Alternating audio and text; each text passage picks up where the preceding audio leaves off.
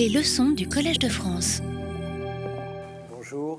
Je vais reprendre euh, ce fameux théorème d'approximation universelle à deux couches parce que, comme je disais, je pense que ce n'est pas le résultat qui est tellement important, mais c'est plutôt de comprendre un peu la démonstration et surtout les problèmes derrière cette démonstration, c'est-à-dire pourquoi est-ce que ça ne répond pas vraiment à la question qu'on pose, c'est-à-dire l'efficacité de ces réseaux de neurones, en particulier les réseaux de neurones euh, profonds, et ça montre un peu la limite des connaissances mathématiques euh, actuelles. Donc euh, c'est une manière de faire un espèce de résumé rapide de l'état de l'art en maths sur la théorie de l'approximation sur ce genre de problème. Donc il y a beaucoup de concepts en sous-jacent et euh, c'est pour ça que je voudrais les reprendre euh, euh, un peu tranquillement. Donc le problème au départ, c'est vous avez donc, comme j'ai dit, un réseau cette fois-ci simplement à deux couches. Donc vous avez votre couche cachée qui va avoir k neurones. Chaque neurone va prendre en entrée l'entrée x, va calculer donc un produit scalaire avec un vecteur de poids, donc euh, c'est les différents coefficients W, K, euh, si vous êtes en dimension D, D ici, et puis vous ajoutez un biais, et donc le neurone va sortir, et sigma typiquement, euh, ce sera un relu, un rectificateur, donc sigma de A, c'est le max entre A et 0. Et toutes ces sorties de ces neurones sont ensuite agrégés pour obtenir la réponse avec des poids. Alors on pourrait mettre euh, une dernière non-linéarité, mais en l'occurrence, ça ne va pas être nécessaire pour essayer d'approximer la valeur y qui est une fonction de x. Et donc ce qu'on va obtenir, c'est une approximation de y. Et donc la question qu'on se pose, c'est avec ce type de structure, en fonction de k, est-ce qu'on peut approximer n'importe quelle fonction de x? Et la réponse, c'est oui, mais k va devoir être énorme. Alors ça, c'est le premier niveau de réponse, c'est-à-dire à une erreur epsilon près. Et le deuxième niveau de réponse, c'est énorme. En fait, ça dépend de la régularité de la fonction f de x sous-jacente qu'on veut approximer. Et c'est ça vraiment qui va être intéressant dans ce problème, c'est de comprendre le lien entre le nombre de paramètres autrement dit le nombre de neurones dans le réseau, et la régularité de la fonction f de x. Et quand on parle de la notion de régularité, on a l'impression que c'est euh, une notion bien définie. En fait, ce n'est pas une notion bien définie. Ce qu'on va voir, c'est qu'il y a plein de façons de regarder cette régularité sous des angles différents. Et il y a des façons qui sont totalement ineffectives pour ce problème, et il y a des façons qui sont effectivement efficaces et qui donnent des résultats qui peuvent être plus ou moins puissants. Et donc, on va retrouver ce terme, cette notion de définir la régularité, et ça, ça va être vraiment complètement central pour comprendre la généralisation d'une façon générale en machine learning, mais euh, plus particulièrement sur les réseaux de neurones et les réseaux de neurones profonds. Voilà, donc il y a un théorème, euh, qui est le théorème d'approximation universelle que j'ai donné la dernière fois et que je vais redonner euh, ici, c'est que si on suppose que la non-linéarité ici, simplement, c'est une fonction continue, d'accord, de R dans R, donc une hypothèse euh, qui est très faible, et si je suppose que sigma n'est pas un polynôme, d'accord, alors sur n'importe quel sous-ensemble oméga de l'ensemble des signaux x, donc de RD, qui est compact, je peux approximer euh, ma fonction euh, f de x, c'est-à-dire que euh, il faut quand même que je suppose au départ, je vais supposer que donc si f est, est continu, il faut quand même que je mette l'hypothèse base au départ, donc je considère une fonction qui est f simplement qui est continue, alors pour n'importe quel euh, sous-ensemble oméga de RD, comme ceci, je vais pouvoir approximer avec une précision arbitraire ma fonction f. Autrement dit, pour tout epsilon positif, je peux approximer f de x avec ma combinaison, ma sortie. Et ma sortie, c'est quoi? C'est une combinaison avec les poids CK des réponses des neurones qui calculent ces produits scalaires plus biais transformés par ma fonction sigma. Et ça, ça peut être, ça va être plus petite que epsilon. Et ça, ça va être vrai pour tout x dans oméga. Autrement dit, l'erreur maximum va être plus petite que epsilon. Donc ça, c'est une erreur qui est mesurée de façon uniforme pour tout x sur le compact. Et donc pour n'importe quel sous-ensemble comme ceci borné, compact dans RD euh, borné, je vais avoir une convergence vers zéro. Et donc, à nouveau, la question, ça va être...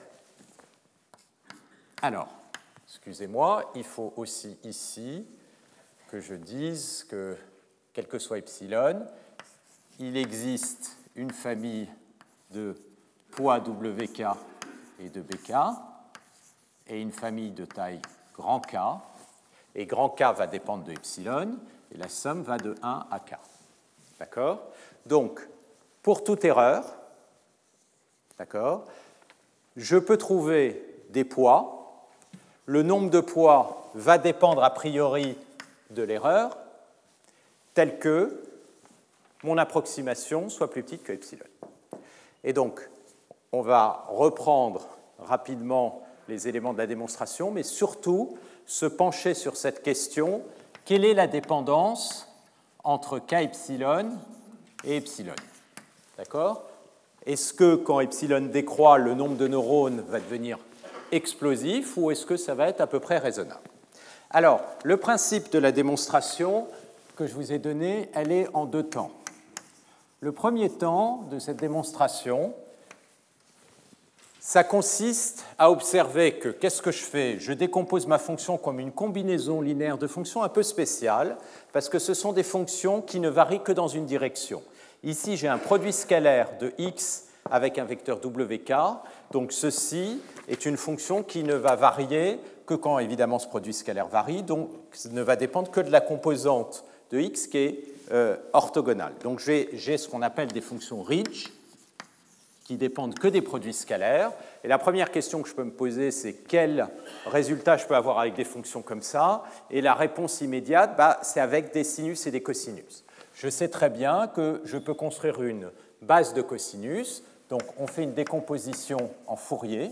Et la première chose que j'avais euh, montrée la dernière fois, c'est que si on prend une base de Fourier, alors je peux effectivement euh, décomposer dans une base de Fourier. L'idée, c'est que je vais mettre mon ensemble oméga dans un grand carré comme ceci, qui va aller de moins delta pi à delta pi euh, en dimension euh, d, et je vais construire la base de Fourier dans euh, ce domaine, et je vais pouvoir décomposer f de x dans cette base de Fourier. Les coefficients de Fourier, ça va être des coefficients que j'écris comme ceci. Et là, comme je suis dans un carré, je peux toujours étendre mon domaine sur le carré, puis ensuite considérer que la fonction est périodique.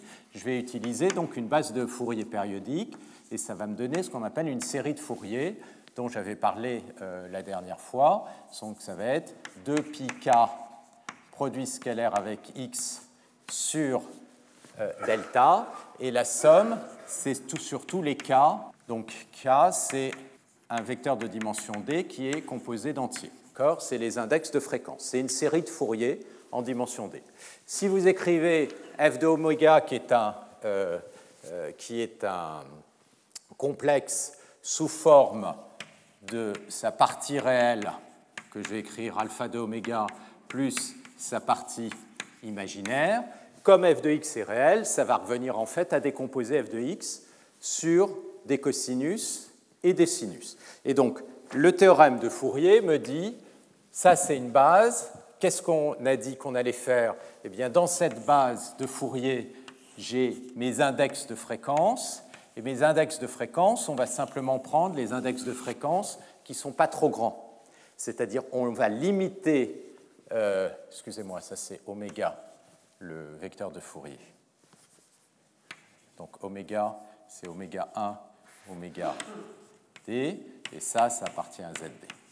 Donc le vecteur, les coordonnées, excusez-moi, c'est oméga 1, oméga 2, eh bien le vecteur, je vais imposer que sa norme est plus petite qu'une constante C. Donc autrement dit, je vais prendre toutes les fréquences à l'intérieur de ce cercle. Qu'est-ce que je suis en train de faire? Je suis en train de dire, je prends ma fonction f et je l'approxime par ces basses fréquences. Qu'est-ce que ça va me donner? Ça va me donner ici euh, une somme sur donc, euh, toutes les fréquences. Alors, les fréquences, typiquement, elles vont être plus petites que C, et je peux compter le nombre de fréquences qui vont être plus petites que C. Le nombre de fréquences qui vont être plus petites que C, ça va être, comme je suis en dimension D, elle va être de l'ordre de, de la constante C à la puissance D. D'accord? Donc, je vais avoir K fréquences. Ces K fréquences, je peux les indexer de K égale 1 à grand K. D'accord? C'est les K fréquences qui sont à l'intérieur euh, de ces cercles. Et puis, si je les indexe comme ça, je peux décomposer f de x. Donc, je vais avoir une composante en cosinus. C'est les différentes fréquences. Les oméga k, c'est les fréquences à l'intérieur, plus euh, la deuxième composante qui est le sinus. D'accord En fait, j'ai pris le coefficient de Fourier, je l'ai décomposé en cosinus et en sinus, comme ceci. Et puis, euh, avec ça, eh bien, je vais pouvoir avoir une approximation qui va être plus petite que epsilon à partir du moment où je prends ma constante C suffisamment grande. Donc, première observation, ce type de résultat, on l'obtient avec des sigmas qui sont des cosinus et des sinus. Ça, c'est le premier temps. Et on peut utiliser toute l'analyse harmonique pour comprendre quels sont les cosinus et les sinus dont on a besoin en fonction de la régularité de f. Le deuxième temps euh, de la démonstration, donc ici, encore une fois, ces différentes euh, euh, fréquences, ici oméga, c'est les fréquences à l'intérieur du cercle. Le deuxième temps, ça consiste à approximer les sinus et les cosinus avec le sigma. Alors ça, je vous ai fait la démonstration dans le cas particulier d'un relu, mais la démonstration, ça c'est l'enjeu de la technicité de ce théorème, peut être faite pour n'importe quel sigma. Autrement dit, n'importe quel sinus et cosinus peut être combiné, décomposé comme une somme de sigma. Alors dans le cas du relu, sigma de t, c'est particulièrement simple de faire la démonstration. C'est pour ça que je vais la faire avec le relu, je l'ai faite avec le relu en plus, c'est ce qu'on utilise euh, en pratique. L'idée, c'est quoi? C'est que si vous prenez une fonction comme un cosinus ou un sinus qui oscille, alors elle va ici osciller. Ici, c'est ma variable t.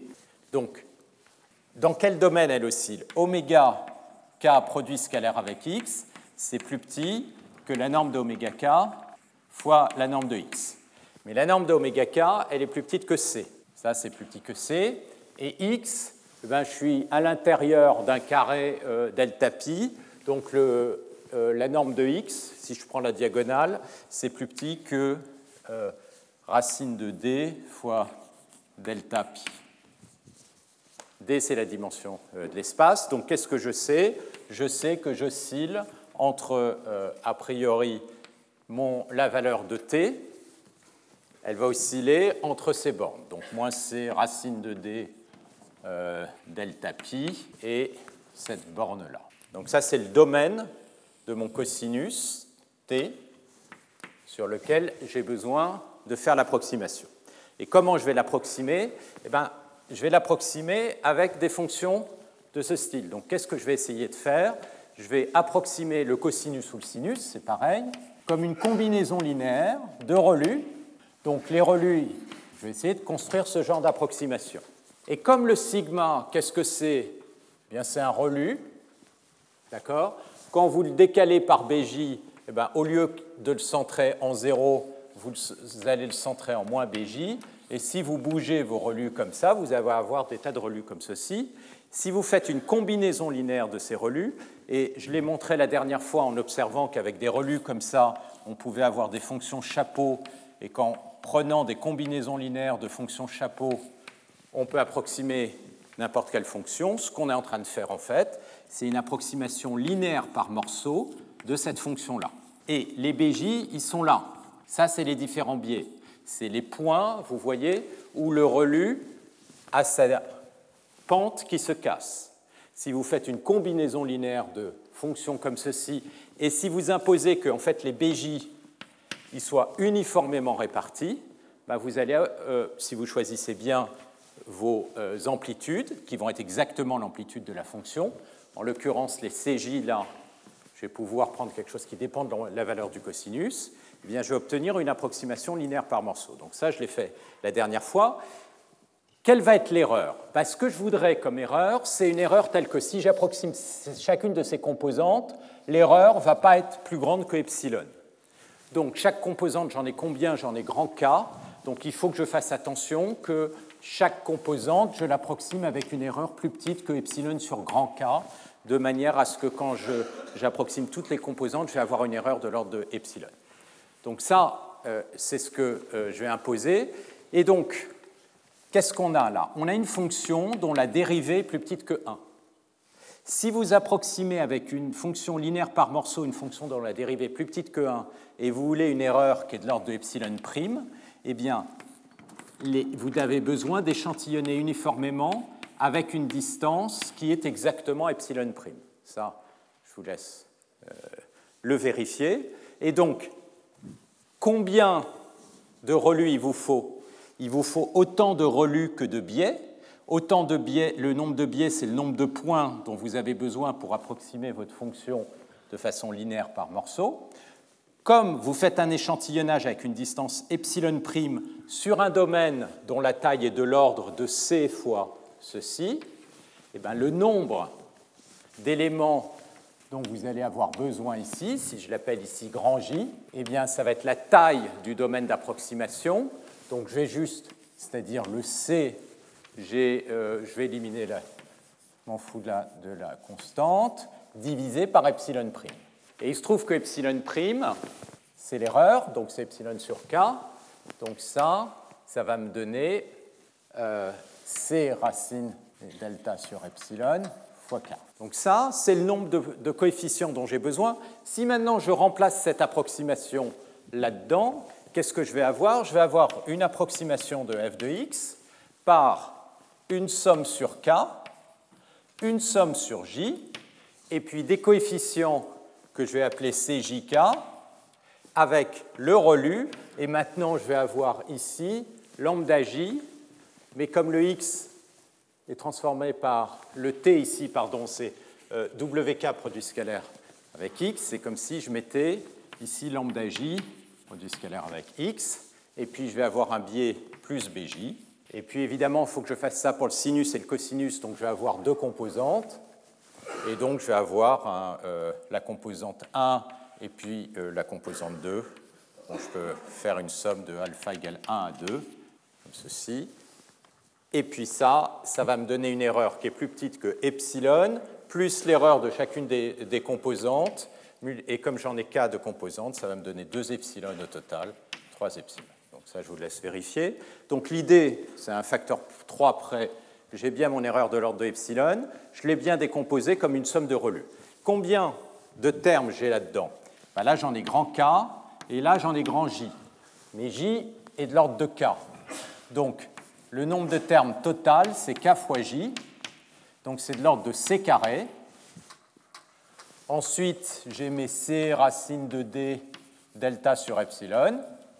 En fait, ça, on s'en fout un peu. Ce qui va dominer, c'est le c carré, le k carré, pardon. Pourquoi? Parce que k, c'est quoi? K, c'est le nombre de fréquences que j'ai dû prendre quand j'ai pris mes sinusoïdes pour bien approximer les basses fréquences de ma fonction. Or, k, ça varie comme c à la puissance d. Donc k carré, ça, c'est c à la puissance 2d. Là, éventuellement, j'ai un plus 1. Et donc, vous avez quelque chose d'exponentiel.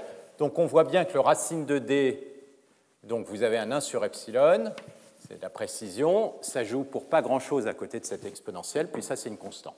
Et ce qu'on voit surtout, c'est que le nombre de neurones internes, il va grandir de façon exponentielle en fonction de D. D'accord? Et donc, tout le problème, c'est quelle va être la taille de ce C? Ce C, il a été ajusté de manière à ce que l'erreur à l'extérieur soit petite. Alors, je vais juste reprendre ça parce que c'est quand même le point crucial. Comment j'ai ajusté euh, cette constante C? Donc, l'ajustement du nombre de neurones, autrement dit, de cette constante C, c'est le rayon sur lequel je prends toutes mes euh, basses fréquences. Bah, l'idée, c'est que vous savez que votre fonction, elle se décompose dans une base orthogonale. C'est ça qui est très pratique, c'est que vous avez ici une base orthogonale, et qu'en fait, ce que vous avez fait, c'est simplement prendre les basses fréquences dans votre base orthogonale. Donc vous savez, et ça c'est toujours le même type de technique qu'on utilise, pour ça vous allez le voir que la base orthogonale c'est pratique, c'est que si vous avez une fonction euh, dans une base orthogonale et que maintenant vous voulez l'approximer par une fonction qui va simplement prendre un sous-ensemble des coefficients, simplement les fréquences plus petites que c, eh bien c'est très facile de calculer l'erreur. En tout cas, l'erreur avec une norme L2. Pourquoi? Parce que si vous regardez f moins f tilde, f moins f tilde, c'est simplement les fréquences que vous avez ici et qui n'ont pas été prises ici. Donc ça va être f de x moins f tilde de x, ça va être les sommes de toutes les fréquences au-dessus de C, et donc de l'amplitude des coefficients de Fourier fois i de pi x sur delta. Et maintenant, vous voulez calculer l'amplitude de cette erreur. Donc ce qui est pratique, c'est qu'on peut facilement calculer une norme. Ici, la norme, je vous le rappelle, ça va être défini comme l'intégrale sur le domaine, donc en l'occurrence qui est 0 euh, pi delta moins pi delta puissance d, de f de x moins f tilde de x au carré dx. Ça, c'est l'erreur L2 divisée par la taille du domaine, comme ceci. Mais cette erreur, comme vous êtes, vous avez une norme, une base orthogonale, c'est la norme d'un vecteur qui se décompose dans cette base. Et cette norme, c'est en fait l'énergie de tous les coefficients. Quand vous avez une décomposition dans une base orthogonale, la norme du vecteur, c'est la somme des coefficients divisé par leur norme. Donc vous avez un 1 sur 2pi delta puissance d qui apparaît ici.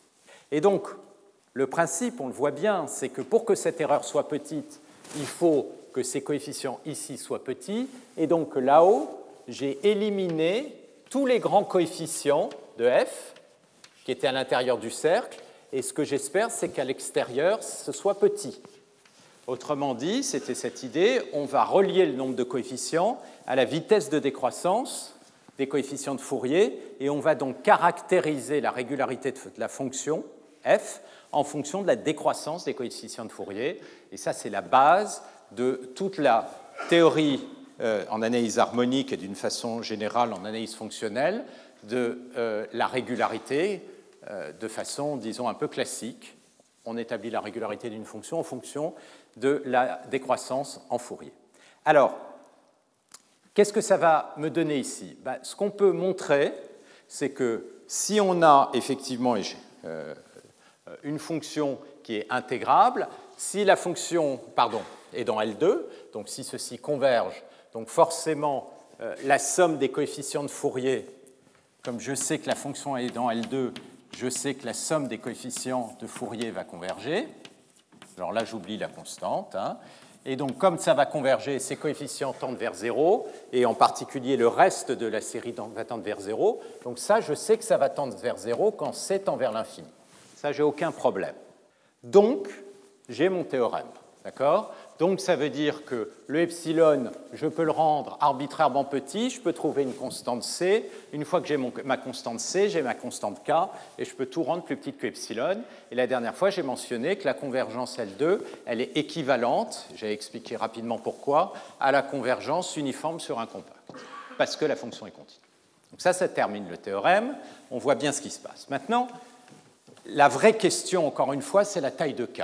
D'accord? Si vous voulez implémenter un algorithme. Votre problème, ce n'est pas de savoir que quand ça tend vers l'infini, tout va bien se passer, c'est de choisir la valeur de k. Et donc, on a vraiment besoin d'établir plus précisément ce lien entre le nombre total de coefficients de la couche cachée, ici qui va être ceci, et la régularité et donc l'expression de tout ça. Donc c'est là qu'on va essayer de comprendre un peu mieux comment on peut relier la régularité de la fonction et sa décroissance en Fourier. Alors là, donc, on revient sur cette idée, et là on tombe sur un chapitre très classique de l'analyse de Fourier, le fait que la régularité de f, on peut... Il euh, faut faire attention à cette équivalence, je vais revenir dessus parce qu'elle euh, n'est pas euh, strictement vraie, mais en tout cas, dans un cadre restreint qu'on va voir, on peut la caractériser avec la décroissance du module, et cette décroissance du module, elle va me définir la valeur de C en fonction de epsilon. Donc ça, c'est l'idée. Alors, je vais vous le montrer dans un cadre euh, le plus simple. Donc là, c'est ce qu'on appelle la notion. Euh, quand on définit ça, en fait, quand on définit une régularité ici, je devrais rajouter le mot uniforme. La régularité uniforme, il y a une façon simple de la définir, c'est en regardant les dérivés de la fonction et en s'assurant, je regarde par exemple, alors je vais faire ça d'abord en, une dimension. Prenez votre fonction et puis vous voulez vous assurer qu'il n'y ait pas de cusp ou de trucs comme ça. Donc ce que vous pouvez faire, c'est calculer la dérivée, vous assurez qu'elle soit dérivable. Et donc une manière de dire que la fonction est dérivable, ça ne va pas, pour pouvoir utiliser la transformée de Fourier, consister à dire que la dérivée est bornée. Je vais plutôt imposer que l'intégrale de que la dérivée soit d'énergie finie, que la dérivée soit intégrable au carré. Alors pourquoi? Parce que la dérivée, c'est une transformée de Fourier, et là je suis en une dimension. J'ai une fonction d'une variable u en une dimension. C'est quoi la transformée de Fourier de la dérivée? Là, je vous laisse le vérifier si vous n'en êtes pas persuadé, c'est la transformée de Fourier de f multiplié par i oméga. Donc ça, c'est un exercice, vous pouvez le faire, c'est simplement un calcul d'une intégration par partie. Vous calculez la transformée de Fourier de la dérivée, vous allez avoir l'intégrale de la dérivée fois e puissance i euh, alors, si vous êtes simplement oméga u, vous faites une intégration par partie, le i oméga va sortir, et vous allez avoir euh, ceci. Donc dire que ceci va être intégrable, alors si je suis sur une série de Fourier, je vais avoir une somme ici, ça va être la somme des coefficients de Fourier, donc somme de ceci au carré fois ceci au carré, autrement dit la somme sur oméga de oméga au carré fois f de oméga carré va être finie, et d'ailleurs va être exactement égale à la norme. Donc qu'est-ce qu'on voit?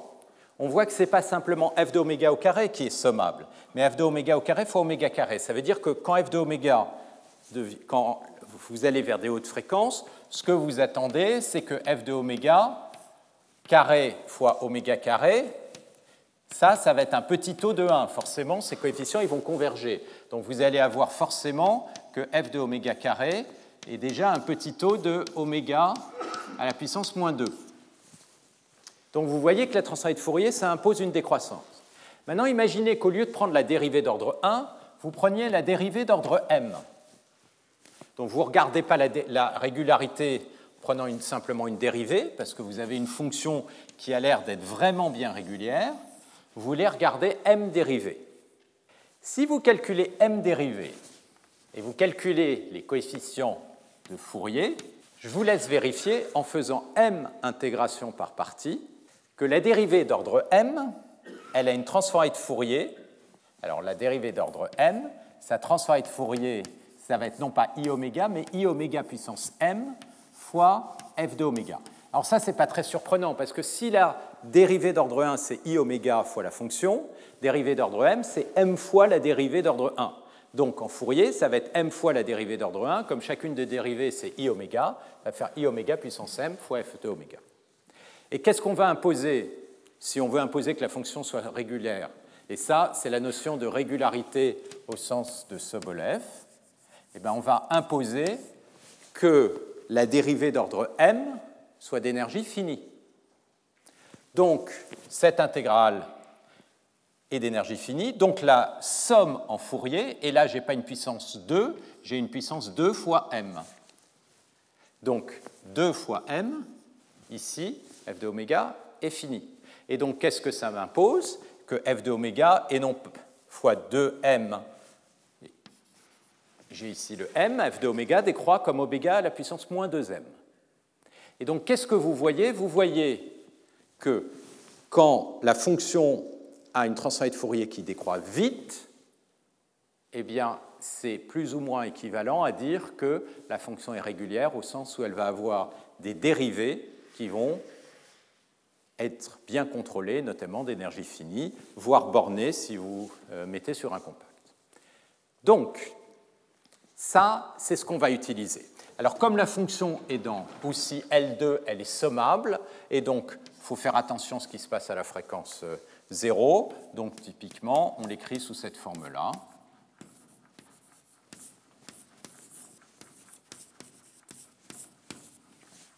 somme sur oméga.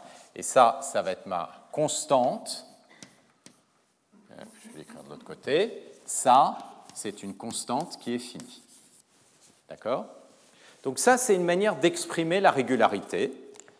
C'est la façon la plus classique en analyse. Donc c'est au sens des dérivés, des dérivés d'énergie finie. Et ça me dit que la transformée de Fourier a cette décroissance. Donc décroît relativement vite. Et ça, évidemment, ça veut dire que l'énergie qui est ici, elle va décroître d'autant plus vite que m est grand. Et on peut tout de suite euh, faire le lien en regardant quelle est la taille de l'erreur. Alors, l'erreur, comment on l'a calculée? L'erreur, ça va être quoi? Ça va être f moins f tilde au carré. C'est la somme, j'oublie la constante là, des oméga plus grand que c, donc de toute cette fréquence. D'accord? Mais comme oméga est plus grand que c, ceci oméga à la puissance 2m, d'accord, est plus grand que c à la puissance 2m. Je peux toujours écrire comme ceci, fois f de oméga. Pourquoi je l'écris comme ceci? Parce que ce que je veux faire apparaître, c'est oméga puissance 2m fois f de oméga, que je sais être contrôlé, être égal à A. Ça, c'est 1 sur C à la puissance 2m, fois donc la somme de oméga puissance 2m fois f de oméga, et ça, c'est plus petit que ma constante A. Donc, qu'est-ce que j'ai fait là? J'ai utilisé la régularité en faisant apparaître cette norme de Sobolev pour montrer que je vais avoir une constante, mais divisée par c puissance 2m. Et qu'est-ce que je voudrais C'est que cette erreur soit plus petite que epsilon. Donc, je vais choisir epsilon comme étant ceci. Et qu'est-ce que je vois C'est que j'arrive à avoir effectivement une erreur epsilon de cet ordre. Donc si je prends epsilon égale a sur c à la puissance 2m, une autre manière de le dire, c'est que c, la constante ici, si je la passe de l'autre côté, ça va être a à la puissance 1 sur 2m fois epsilon à la puissance alors, ici, j'ai une norme au carré, excusez-moi, ça, ça va être l'erreur au carré.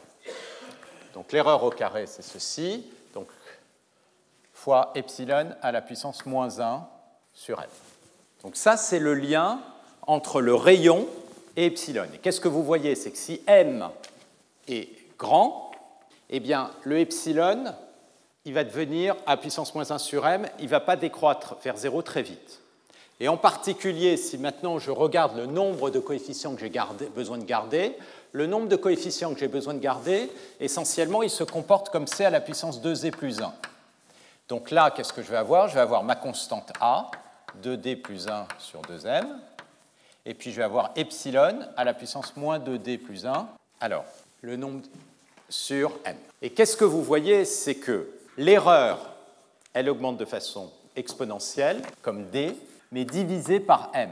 C'est-à-dire, qu'est-ce que vous gagnez quand vous avez 3, 4 dérivés?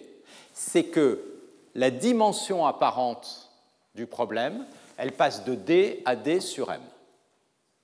Donc, vous gagnez parce que vous allez avoir un nombre de coefficients qui ne va pas augmenter aussi vite que si vous n'aviez pas de régularité. Mais si vous regardez la valeur de d dans ces problèmes, c'est typiquement, on a vu de l'ordre du million, et m, ça va être 2, 3, 4 dans le meilleur des cas. Donc ça ne va pas vous acheter grand-chose. Ça ne va pas vous acheter grand-chose, c'est-à-dire que même si on augmente, on suppose que la fonction est bien dérivable, deux fois, trois fois, quatre fois dérivable, bah, finalement, ça ne va pas vous tuer votre malédiction de la dimensionnalité qui dit que le nombre de coefficients dont vous avez besoin, k fois, ici que j'avais écrit k fois j, eh bien, il va croître exponentiellement. Alors, à partir de là, euh, donc dans ces années entre 80, disons, 88 euh, et 93-94, euh, les gens se sont intéressés à ces questions en essayant d'avoir des bornes optimales. D'accord? Là, la démonstration que j'ai faite, elle est un peu brutale, parce que, au lieu d'essayer d'approximer directement ma fonction avec mes relus, je suis passé par l'intermédiaire des sinus et des cosinus. Donc, du coup, j'ai introduit une erreur avec les sinus et les cosinus. Et puis ensuite, il a fallu que j'approxime chacun des sinus et des cosinus. Donc, la question, c'est est-ce qu'on peut faire des démonstrations plus directes de manière à éviter cette étape intermédiaire et donc éviter cette source d'inefficacité Cette source d'inefficacité, elle fait qu'au lieu d'avoir besoin que de k coefficients, qui était le nombre de sinus et cosinus, j'en ai introduit un nombre j qui est de l'ordre de k, donc j'ai obtenu k carré coefficient. Et la réponse, c'est que oui, on peut, au lieu d'avoir k carré coefficient, c'est-à-dire de l'ordre de euh, votre c à la puissance 2d plus 1, on peut réduire à de l'ordre de k coefficient en faisant une démonstration plus complexe qui fait directement euh, l'approximation avec les relus ou les sigmoïdes. Mais disons que ça, ça me change mon problème par un facteur 2, et quand je passe d'un million à deux millions ou de 500 000 à un million, finalement, ce n'est pas le problème.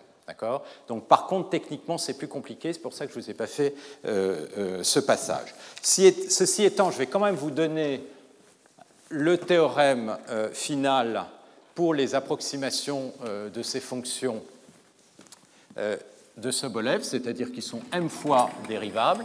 Et ce, théorème, il est intéressant parce que c'est un théorème très précis qui vous dit que essentiellement ces algorithmes sont optimaux sur ces problèmes.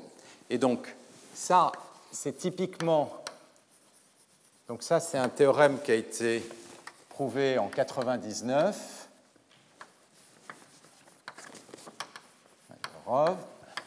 Et donc ce théorème, il dit quoi? C'est que si f a m dérivées au sens de Sobolev, donc c'est-à-dire satisfait l'inégalité en bas euh, que j'ai indiquée, alors il existe des sigmoïdes tel que le nombre total de coefficients soit de epsilon, soit de l'ordre de epsilon à la puissance moins d moins 1 sur m. Donc, par rapport au théorème que euh, j'ai donné, moi, le théorème que, j'ai montré, c'est epsilon se comporter, euh, k, pardon, dans le cas des fonctions Sobolev, se comporter comme epsilon à la puissance moins 2d plus 1 sur m. Donc vous passez d'un 2d plus 1 à ici d moins 1. Ce qui est très joli, c'est que on ne peut pas faire mieux. Ça veut dire quoi On ne peut pas faire mieux? C'est qu'il n'existe aucun schéma d'approximation, linéaire, non linéaire, tout ce que vous voulez, qui pourra battre cette vitesse de décroissance. Donc, on peut être super content parce que non seulement ces réseaux de neurones sont capables d'approximer les fonctions avec une précision arbitraire, mais en plus, vous n'aurez aucun algorithme qui pourra faire mieux à une constante près. Donc on pourrait se dire, OK, c'est la fin de l'histoire et on a trouvé la machine universelle d'approximation. Sauf que, sauf que, encore une fois, si ça décroît comme ça, encore une fois, imaginez, si vous voulez que l'erreur epsilon, autrement dit, ça c'est quoi? Je vais vous le dire autrement, c'est que epsilon, euh, donc k, Oui, euh, vous allez avoir epsilon, il va être comme k à la puissance moins m sur d moins 1. Donc, cette version-là irait. Si je veux réduire l'erreur par un facteur 2, combien de neurones il me faut en plus? Si je veux réduire ici l'erreur par un facteur 2, le nombre de neurones qu'il va me falloir en plus, epsilon va devenir epsilon fois 1,5, ça va être 2 à la fonction fois d moins 1 sur m.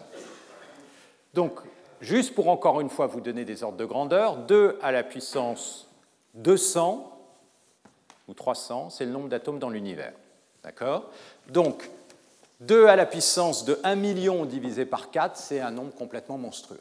Juste pour diviser par 2 l'erreur, tout d'un coup, vous allez devoir avoir un nombre de neurones qui est multiplié par un nombre plus grand que le nombre d'atomes de l'univers. Donc on voit bien, c'est complètement non pratique ce type de résultat. Alors évidemment, euh, les gens se sont bien rendus compte que c'était des jolis résultats de maths, mais que ce n'était pas très pratique. La question qui s'est immédiatement posée, c'est quel type de régularité on peut utiliser pour avoir des choses plus fines. Et ça, c'est ce qui nous dit, OK, il faut aller au-delà de l'analyse de Fourier. Il faut aller au-delà de l'analyse de Fourier parce que finalement, dans ce genre de démonstration, encore une fois, ce qu'on suppose, c'est que la régularité, elle est exprimée par le fait que les fréquences vont devenir toutes petites, et ça, c'est équivalent à une forme de régularité uniforme, c'est-à-dire localement, vous avez euh, beaucoup de dérivés.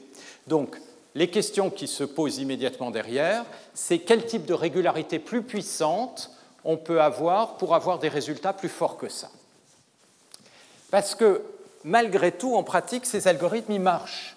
Les réseaux de neurones à deux couches, ils ont été beaucoup utilisés dans les années 80, euh, 90 et même euh, avant. Et le fait est, c'est qu'on arrive à résoudre des jolis problèmes de prédiction avec. Donc, quelque part, les choses doivent mieux se passer que ces théorèmes qui finalement sont un peu pessimistes. Donc, la question qui se pose, c'est quel type de régularité autre que simplement ce, ce genre de, propriété, on peut rencontrer dans la nature qui expliquerait qu'en fait, eh ben, ce résultat il est beaucoup plus trop pessimiste, on peut faire beaucoup mieux. Alors, c'est là-dessus que je voudrais euh, maintenant passer. Autre hypothèse de régularité. Donc, je voudrais juste faire quand même un, commentaire, parce que les maths, il y a un côté euh, un peu piégeant. C'est-à-dire qu'on fait des hypothèses, on a des résultats, et on finit par oublier les hypothèses qu'on a faites.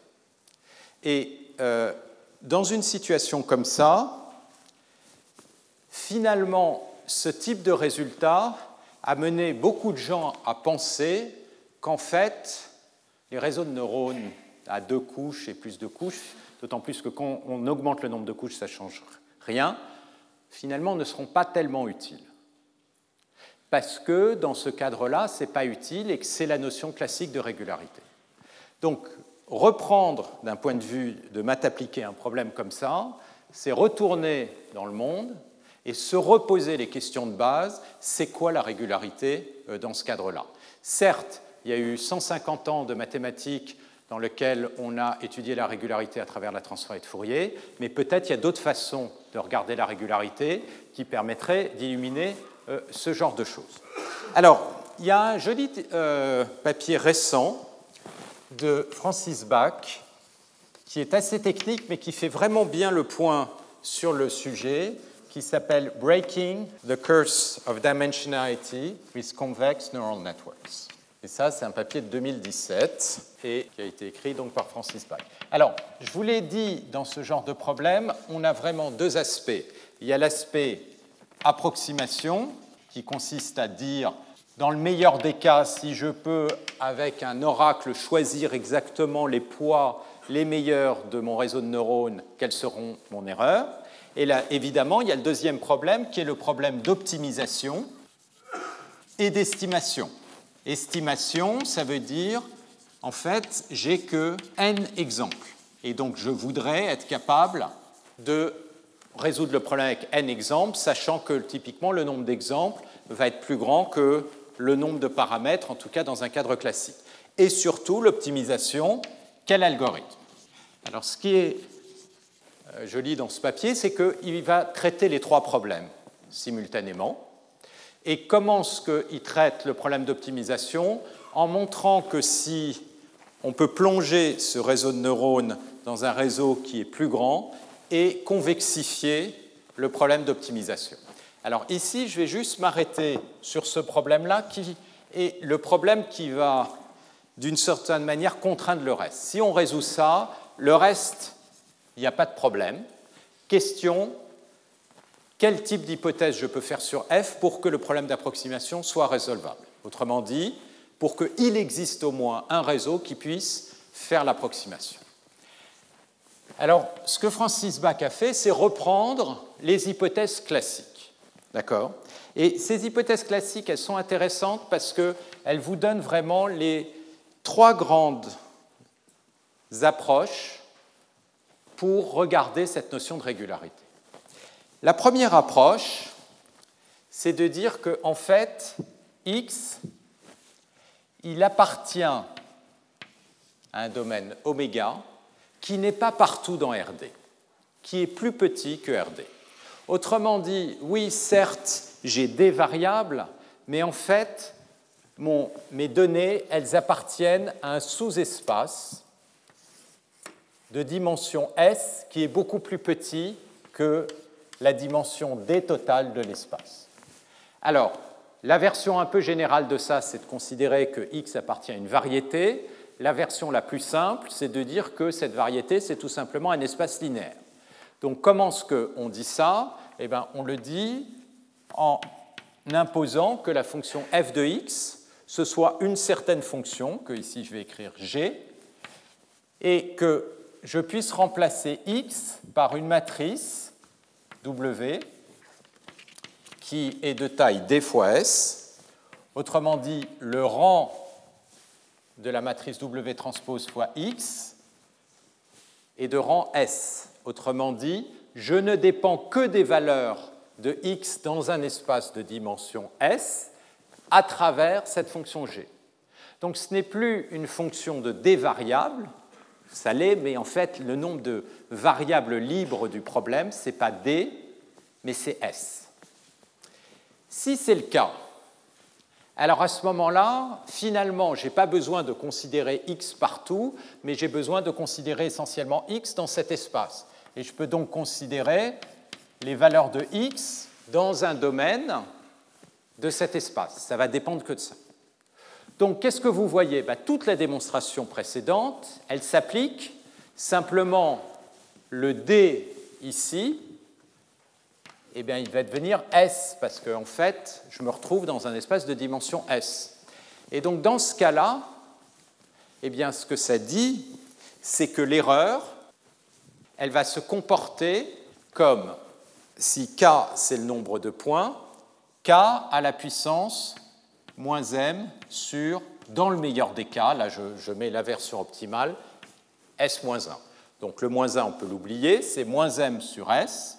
Et donc, au lieu que votre dimension D soit potentiellement énorme, la seule dimension que vous allez vraiment observer, c'est la dimension dans laquelle vos données se retrouvent. Donc ça, c'est un concept vraiment important qu'on retrouve beaucoup, c'est de dire, c'est pas parce que mes données sont indexées par des variables que j'ai véritablement des degrés de liberté. Il est possible que j'en ai beaucoup moins, et la version la plus simple pour l'exprimer, c'est de dire ma fonction ne va dépendre que de S variables libres, et une manière de l'écrire, c'est de l'écrire sous cette forme-là.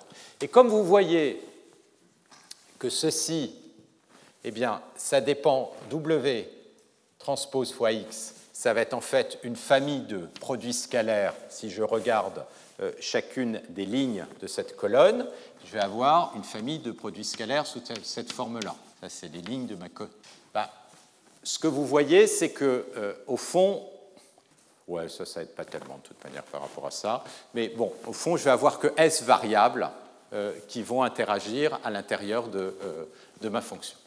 Alors, réduction de la dimensionnalité, ici, c'est basé pas du tout sur le fait qu'on a fait des hypothèses sur la fonction f tellement plus forte, oui, ici. Ah, ok, alors, il y a deux manières d'interpréter ça. Là, c'est effectivement basé sur le fait que la fonction f ne dépend que des s variables. Il y aurait une autre situation équivalente, c'est que, de fait, x reste toujours dans ce plan-là. Vous avez deux manières de voir ça. Ici, tel que je l'ai écrit, x peut se balader partout, mais en fait, la fonction f ne dépend que de s variables libres. Il y a une deuxième situation, c'est que x appartient toujours à un espace qui est de dimension S.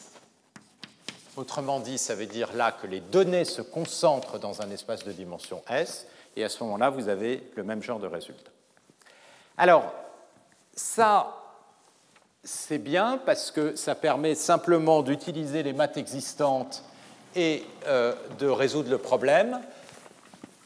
Le problème, c'est que c'est rarement vérifié. Non, je ne devrais pas le dire. C'est-à-dire, il y a des problèmes où c'est vrai. Par exemple, euh, si vous avez des euh, signaux qui sont euh, réguliers, il y a des problèmes où effectivement votre fonction va dépendre d'un nombre plus petit de variables. Par exemple, vous regardez le comportement d'un robot, vous pouvez mesurer plein de points sur le robot et analyser, par exemple, le type de tâche.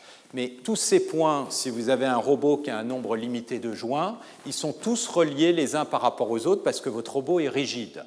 Donc l'ensemble des mesures que vous avez fait sur votre robot, en fait, elles sont très liées. Et donc le x, si vous avez fait des mesures, va être de dimension d, mais le nombre de variables libres va être beaucoup plus petit et va, être proportionnel au nombre de joints euh, de votre robot.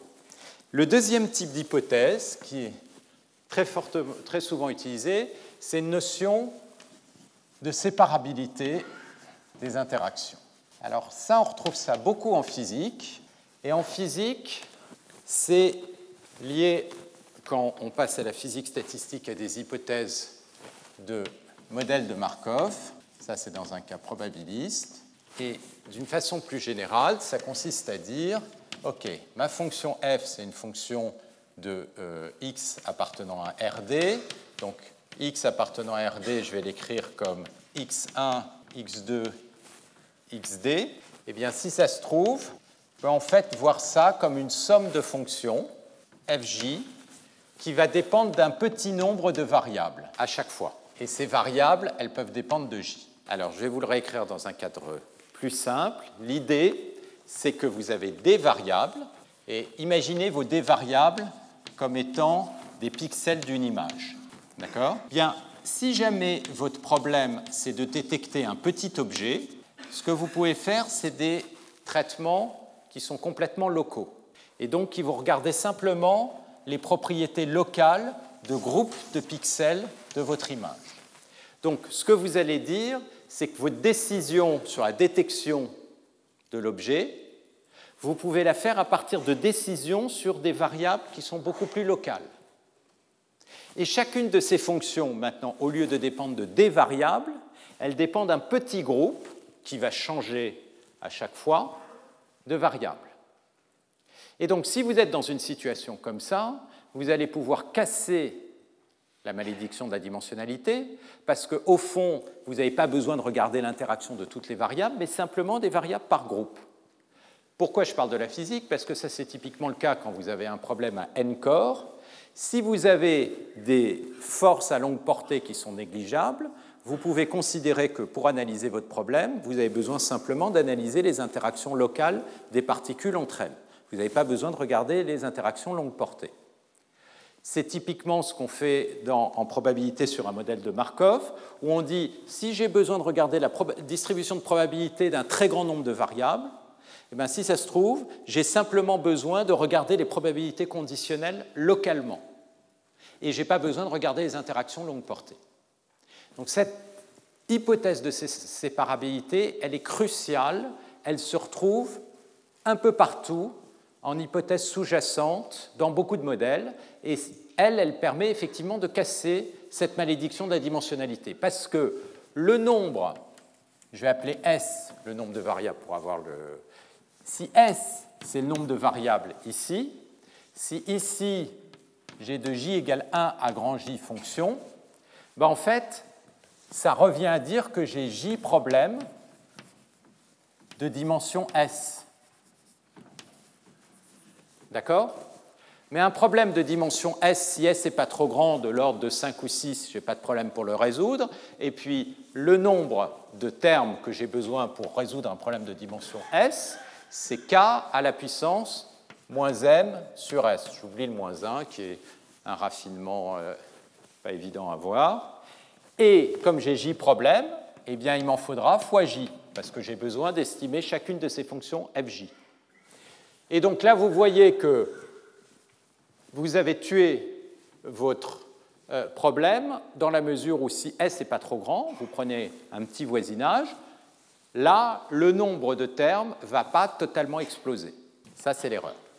Donc autrement dit, si vous le voyez en termes, excusez-moi, de, de nombre de termes, le nombre de termes, K, ça va être epsilon sur J à la puissance S sur M. OK, donc ça c'est la deuxième hypothèse, et on la retrouve très souvent. On va observer que quand on va avancer vers euh, l'année prochaine, vers des modèles plus compliqués, il va y avoir un mix de toutes ces euh, hypothèses.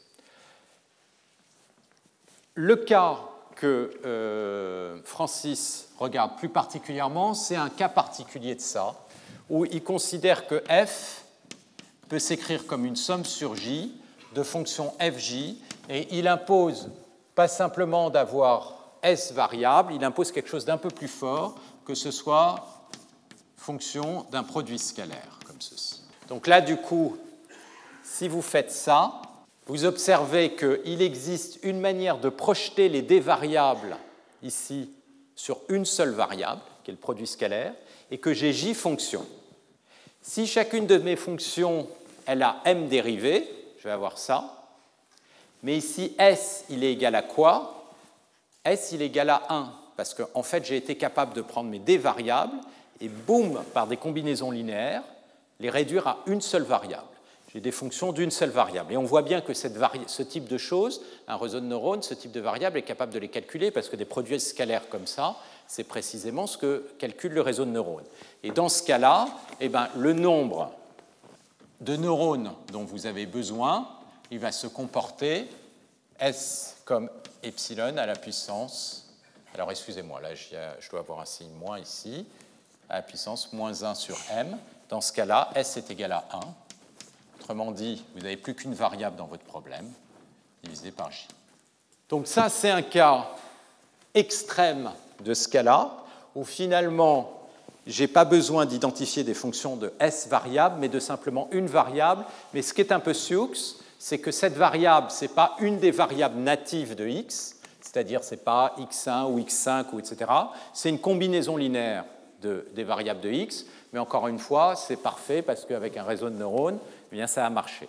Et là, vous voyez évidemment que les hypothèses de régularité qu'on prend, on essaye de les adapter à l'objet qu'on a, et comme l'objet qu'on a, il calcule facilement des produits scalaires, ben ça, ça va très bien marcher. OK, ça, c'est deuxième, euh, le deuxième type d'approche.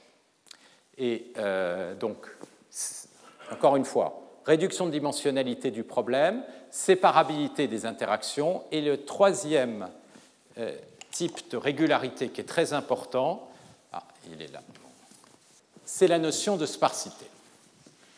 Donc il y a une troisième façon de rendre ces approximations plus efficaces, c'est d'utiliser une autre notion de régularité, qui est la notion de parcimonie, ou en anglais sparsité.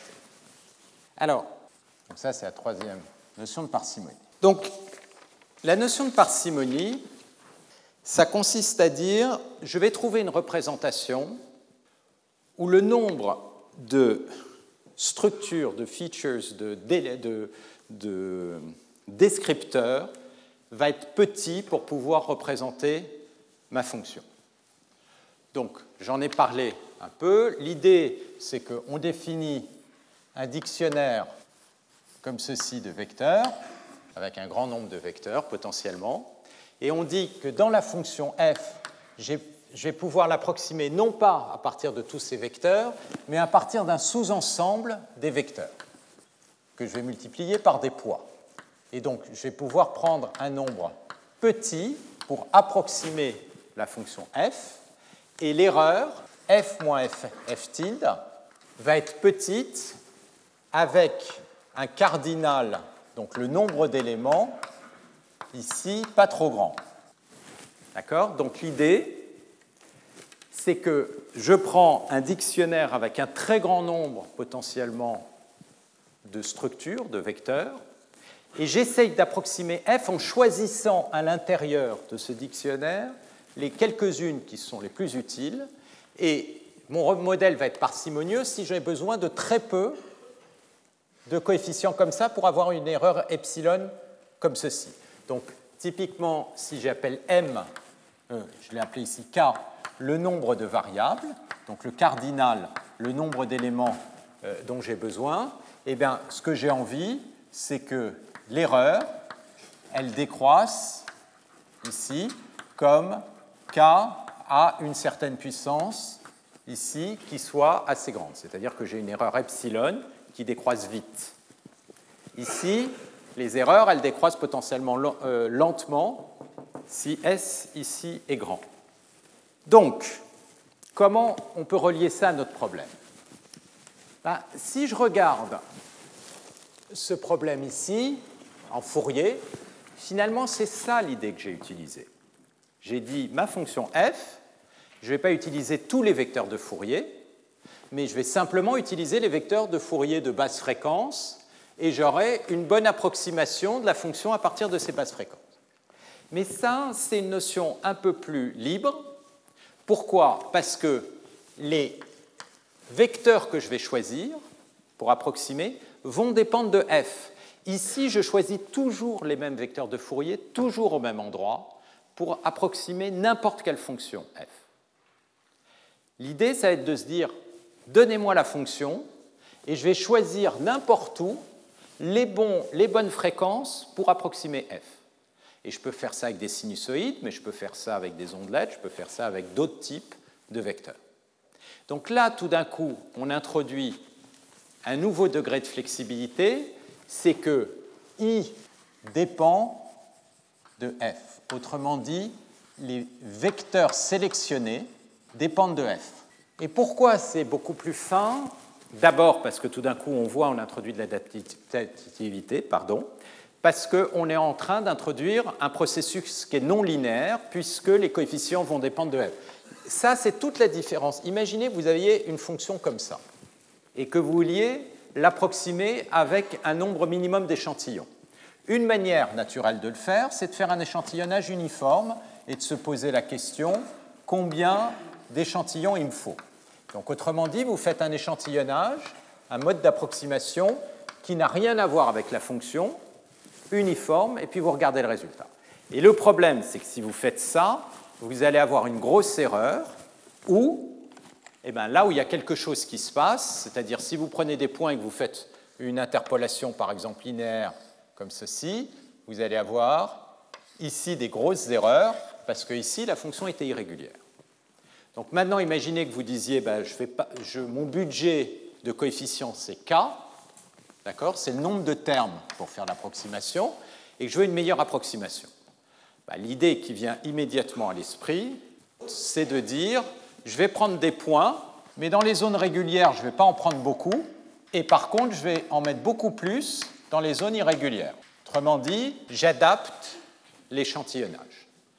Et là, on voit tout de suite que si on fait ça, eh bien, on va pouvoir bien récupérer la partie régulière et on va profiter des parties régulières pour avoir moins de coefficients. Donc ça, c'est la notion d'adaptativité. Et cette notion d'adaptativité, elle est inclue dans cette notion de parcimonie. Parce que, encore une fois, je ne dis pas je choisis à l'avance les vecteurs indépendamment de f, mais je les choisis en fonction de f. Donc ça, c'est quelque chose de très important et qui potentiellement permet d'avancer pas mal dans ce euh, problème. Alors il y a un résultat qui a été proposé par Baron en 93, euh, je crois, 91, qui est basé sur cette idée, bien que ce soit un petit peu caché. Ce qu'il a observé, c'est que si au lieu de prendre le type d'hypothèse de Sobolev, je vais vous le réécrire au-dessus, les hypothèses de Sobolev, ça consiste à dire somme sur oméga de oméga puissance 2m f de oméga carré, ça c'est fini. D'accord? Et bah, Si on fait une hypothèse qui, qui ressemble à quelque chose plus faible, module de oméga fois f de oméga, qui est fini, d'accord? Eh bien, à ce moment-là, le nombre de termes, il va typiquement décroître comme puissance epsilon à la puissance moins 1. C'est-à-dire, boum, vous avez tué la malédiction de la dimensionnalité. Donc ça, ça paraît complètement miraculeux. Parce que vous voyez, là, vous avez des euh, nombres de termes qui explosent normalement. C'est des epsilon à la puissance très grande. Là, epsilon à puissance moins 1, donc ce n'est pas un problème. Vous voulez une, une, précision de 1 centième, ok, vous prenez 100 euh, neurones. 100 neurones, c'est vraiment pas. C'est tout petit. Donc euh, le problème est résolu. Et encore une fois, cette hypothèse, elle ressemble à celle-là. En fait, pas du tout. En fait, pas du tout, parce que oméga, il est en grande dimension, et je vais vous expliquer ce qu'il y a derrière. Et ce qu'il y a derrière, c'est une hypothèse de parcimonie, et hélas, cette hypothèse de parcimonie, en Fourier, elle est pratiquement jamais vraie. Donc, je vais vous le montrer, ce, de ce résultat qui est vraiment intéressant. D'abord, c'est un joli résultat, le fait même que ce soit surprenant, c'est toujours intéressant. Et c'est euh, intéressant parce que ça permet de voir comment ce que les gens dans les années, mathématiciens dans les années donc 90, euh, début des années 2000, ont essayé d'utiliser cette notion de parcimonie. Alors, il y a une idée. En fait, je vais vous prendre une hypothèse qui est encore plus simple pour faire la démonstration. Je vais vous montrer, démontrer cette proposition. C'est que si je suppose même quelque chose d'encore plus simple. Simplement que la somme des coefficients, la transformée de Fourier, oméga, est finie. D'accord? Souvenez-vous, la normale 2, ça, ce n'est pas une contrainte forte, c'est ça. Ça, c'est toujours fini. Ben, si je suppose simplement que la somme des valeurs absolues soit finie, eh ben, je vais vous montrer que, effectivement, la malédiction de la dimensionnalité disparaît. Alors, je vais vous démontrer plus précisément que alors, il existe une famille de WK, donc ça c'est les transformés de Fourier, qui vont être euh, des fréquences, donc de K fréquences, et si j'appelle A cette constante, cette quantité qui est finie, et donc je vais prendre K qui est égal à A carré sur epsilon carré. Et maintenant je vais définir une approximation FK, d'accord qui va être une somme de ces cas fréquences. Je ne vous dis pas encore comment je l'ai choisi, ces cas fréquences, je vous l'expliquerai, mais je vous dis que je suis capable de décomposer mon problème avec simplement K fréquences, et puis sur delta, si jamais euh, suis dans une boîte de taille delta, euh, je vais l'enlever le delta pour ne pas m'embêter là, alors l'erreur f moins fk va être plus petit que epsilon. Autrement dit, ce que je vais montrer ici, c'est que j'ai plus de malédiction de la dimensionnalité et que l'erreur, elle ne va pas décroître comme epsilon à la puissance moins 1, mais epsilon à la puissance moins 2, et ça, epsilon à la puissance moins 2, c'est déjà très bien. Alors d'où ça vient? Eh bien, Ça vient en fait du fait que qu'est-ce que j'ai pris là-haut? La somme des valeurs absolues, c'est ce qu'on appelle une norme L1. Et dès que j'ai une norme L1 de coefficient que je contrôle, eh bien, en sous-jacent, j'ai immédiatement une hypothèse de parcimonie. Donc, pour voir ça, ce que je vais faire, c'est que je vais ordonner les coefficients de Fourier, du plus petit au plus grand. Donc, je vais appeler f de wk le coefficient tel que f de wk soit plus grand que f de wk plus 1. Autrement dit, mes coefficients de Fourier, je les ordonne les uns derrière les autres, et ça, c'est les f de WK. D'accord? Donc, au lieu de considérer les coefficients de Fourier dans leur grille native, je les ordonne dans l'ordre de décomposition.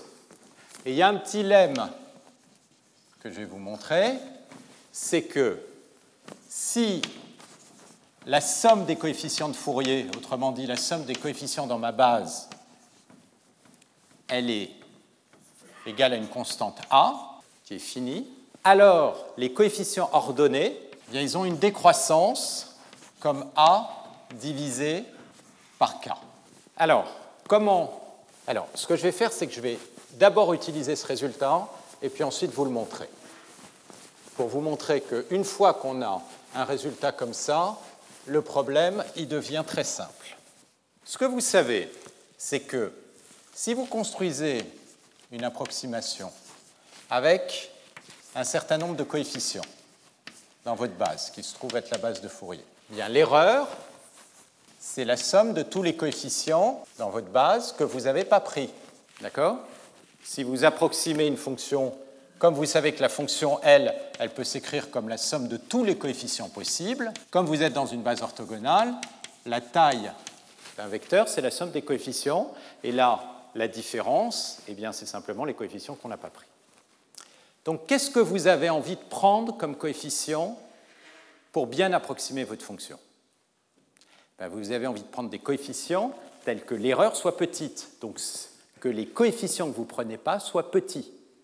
Autrement dit, il y a cette idée très intuitive, c'est que si votre fonction elle a des coefficients que je vais montrer comme ça, et que ce que vous, ça c'est les coefficients dans la base, et que ce que vous avez le droit, c'est de prendre simplement trois coefficients, eh bien, vous avez intérêt à prendre les trois plus grands coefficients. Parce que l'erreur, eh bien, ça va être simplement l'énergie de tous les petits coefficients que vous n'avez pas pris. OK?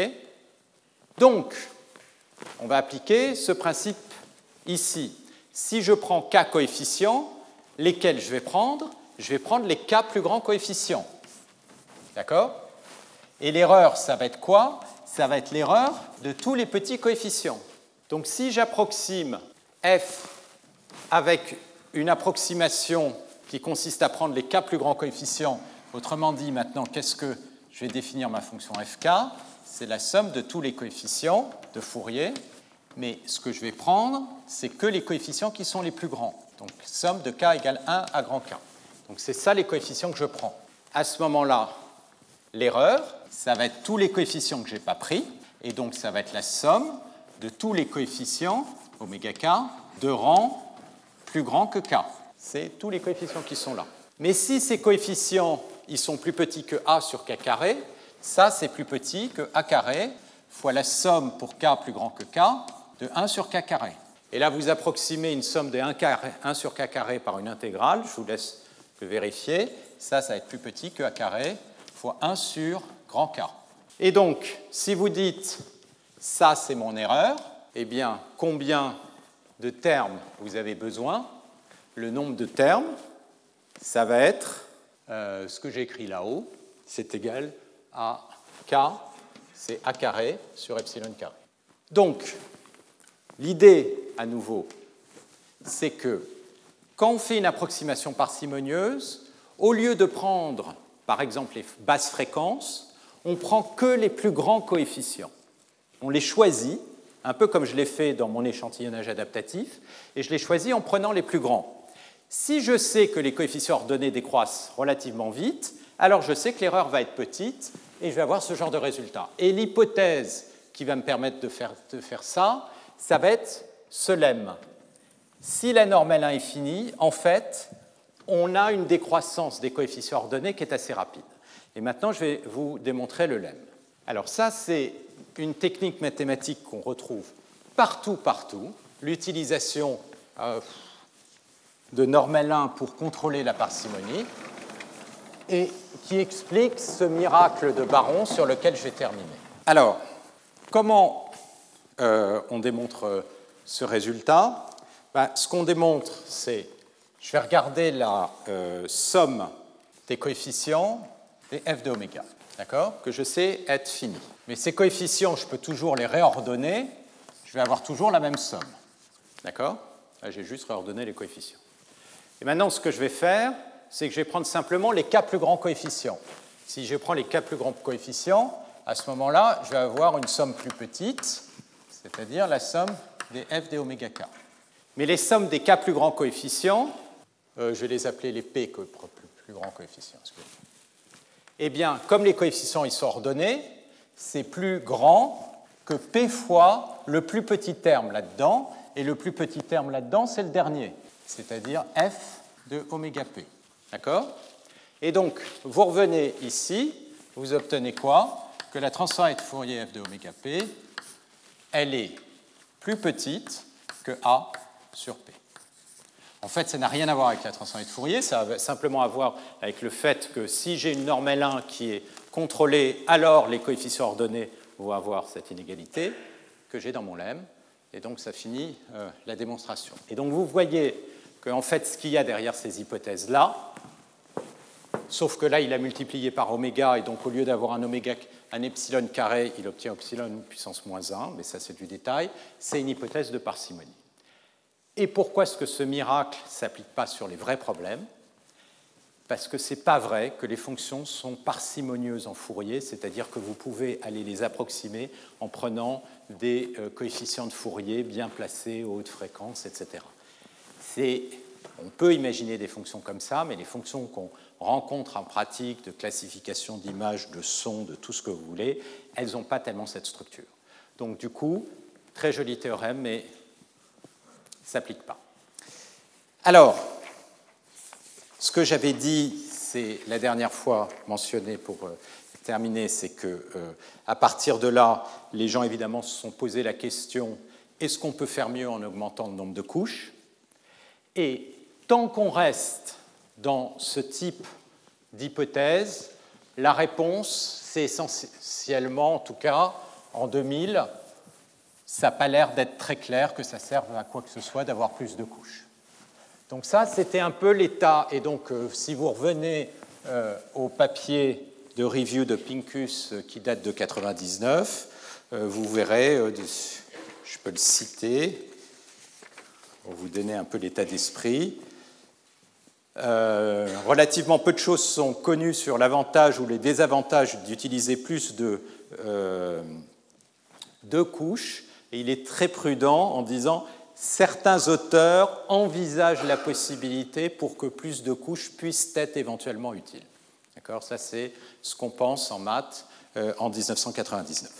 Donc, il y a eu euh, des études pour essayer de voir à quoi ça pouvait euh, être utile, et finalement, à chaque fois, on s'est heurté à des cas assez limités. Il y a un, joli papier quand même que je voudrais mentionner par Ohad Shamir mais qui est assez caractéristique, et Roland Oldelman, qui date de 2016, donc qui est euh, maintenant beaucoup plus récent, d'accord, qui est The Power of Depth of Feed-Forward Networks, Neural Networks.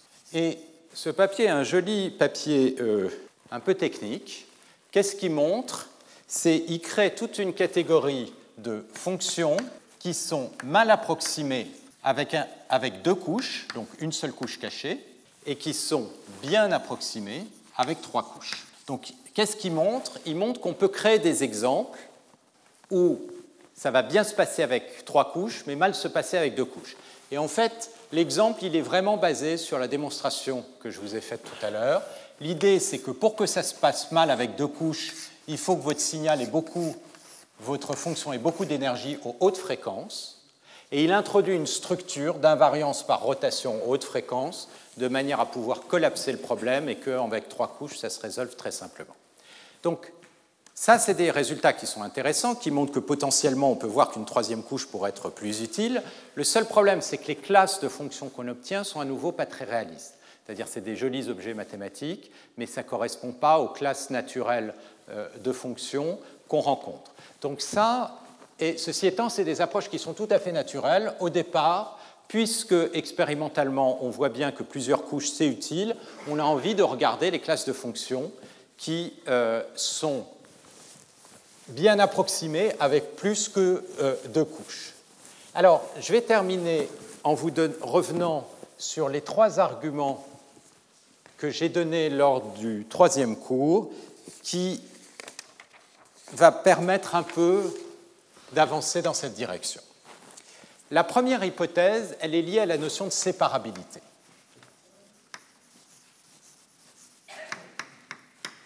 Ce que je vous ai dit, et ça, ça apparaissait dans le papier de Francis, si vous êtes capable de séparer le problème en des problèmes qui sont de taille plus petite, alors vous pouvez potentiellement tuer le problème. Simplement, la séparabilité, on ne peut pas la faire dans l'espace. Si vous avez une image, vous ne pouvez pas commencer à dire je peux simplement regarder les, les pixels voisins parce que vous pouvez avoir des grandes structures, des interactions longue portée, etc. Donc, le problème n'est pas séparable dans l'espace. De même, quand vous avez des particules, euh, vous avez des interactions longue portée entre les particules. Donc, est-ce qu'il est quand même possible de faire de la séparation?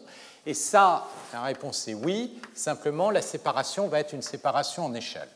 C'est-à-dire que vous allez séparer les interactions à petite échelle, moyenne échelle, grande échelle, dans des groupes différents. C'est cette idée de hiérarchie dont j'avais parlé quand je parlais des grammaires, etc.